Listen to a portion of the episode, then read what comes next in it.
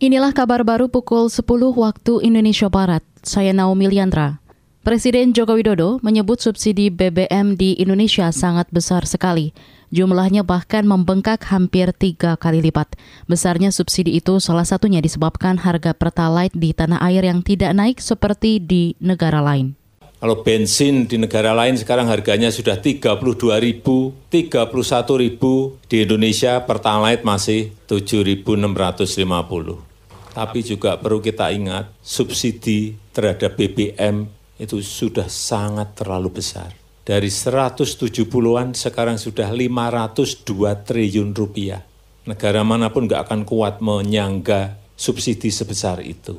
Tapi sekali lagi Alhamdulillah kita masih kuat menahannya sampai sekarang ini. Ini yang patut kita syukuri bersama-sama. Presiden Jokowi menyebut harga pangan juga naik di sejumlah negara. Kenaikan harga pangan dunia disebabkan tertahannya stok gandum akibat perang Ukraina-Rusia. Jokowi khawatir krisis pangan ini membuat ratusan juta orang di dunia kelaparan. Komisi Nasional Hak Asasi Manusia Komnas HAM mengklaim mendapatkan banyak informasi terkait hubungan ajudan dengan Verdi Sambo dan istrinya Putri. Komisioner Komnas HAM Hoirul Anam mengatakan informasi itu didapat usai memeriksa para ajudan dan asisten rumah tangga dari Sambo kemarin. Pemeriksaan terhadap ajudan juga dilakukan pekan lalu.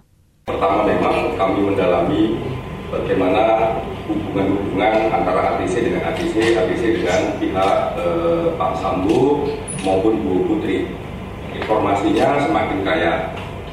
Komisioner Komnas HAM Hoirul Anam menambahkan, penyelidik juga mendapat dokumen yang memperkuat rangkaian waktu terkait tewasnya Brigadir Yosua. Kata Anam, dokumen itu akan diuji validitasnya dengan berbagai keterangan yang sebelumnya sudah diperoleh Komnas HAM.